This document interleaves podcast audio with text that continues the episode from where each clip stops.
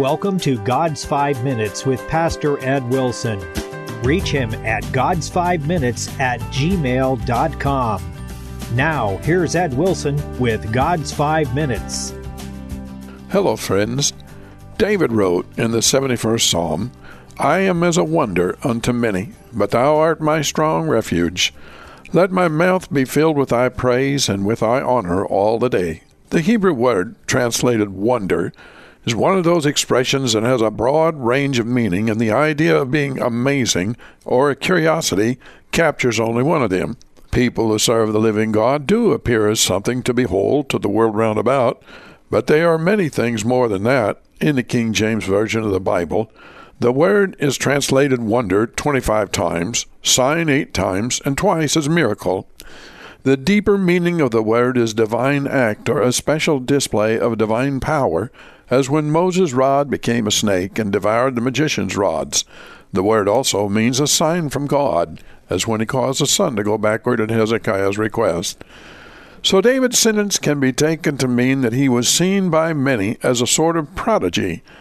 For instance, he began his ascent into manhood as a lowly shepherd, one of the most menial of tasks in the Israel of his day.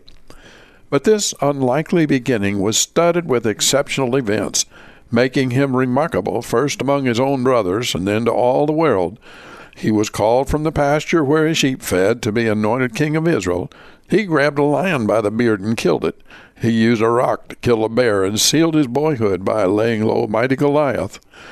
Besides that, he is himself an example or a sign of what God makes of a person who chooses to follow him and obey his laws.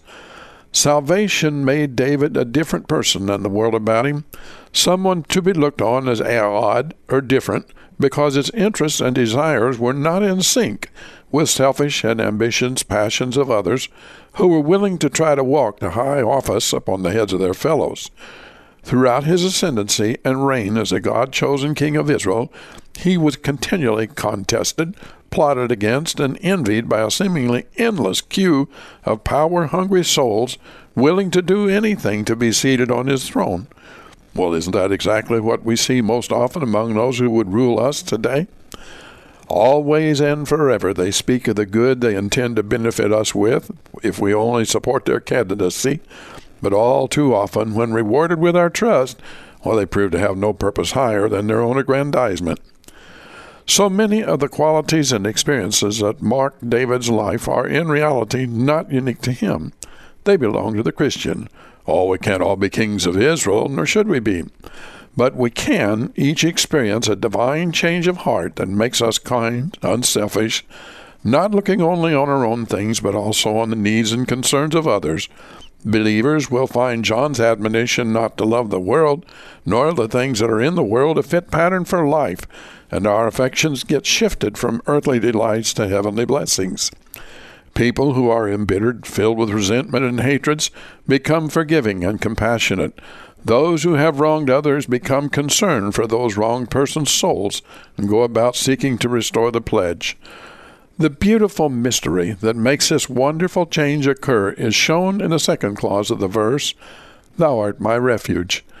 A Christian is like a person who has found a great treasure that is hidden in a field, who, when he buys a field, what he does next is incomprehensible to the old farmer who owned it first. He doesn't hitch up his mule and spend the day from sunrise to dark, toiling and spinning in the hot sun. He sits relaxed in the shade, enjoying a glass of lemonade, listening to the birds sing. Why try to scrabble a few dollars out of digging around planting seeds and hoping for a harvest when one has millions. In just the same way, why try to find a little happiness in the wearying, deceitful delights of the flesh when one has an inner peace, a new heart with new, gracious, tender desires that produce a clear conscience? Friend, if you haven't done so, please thank God for your refuge and have you talked to Him today. You have been listening to God's Five Minutes with Pastor Ed Wilson. Reach him by email at godsfive minutes at gmail.com. Tune in next time to hear more encouraging thoughts from God's Word on God's Five Minutes with Pastor Ed Wilson.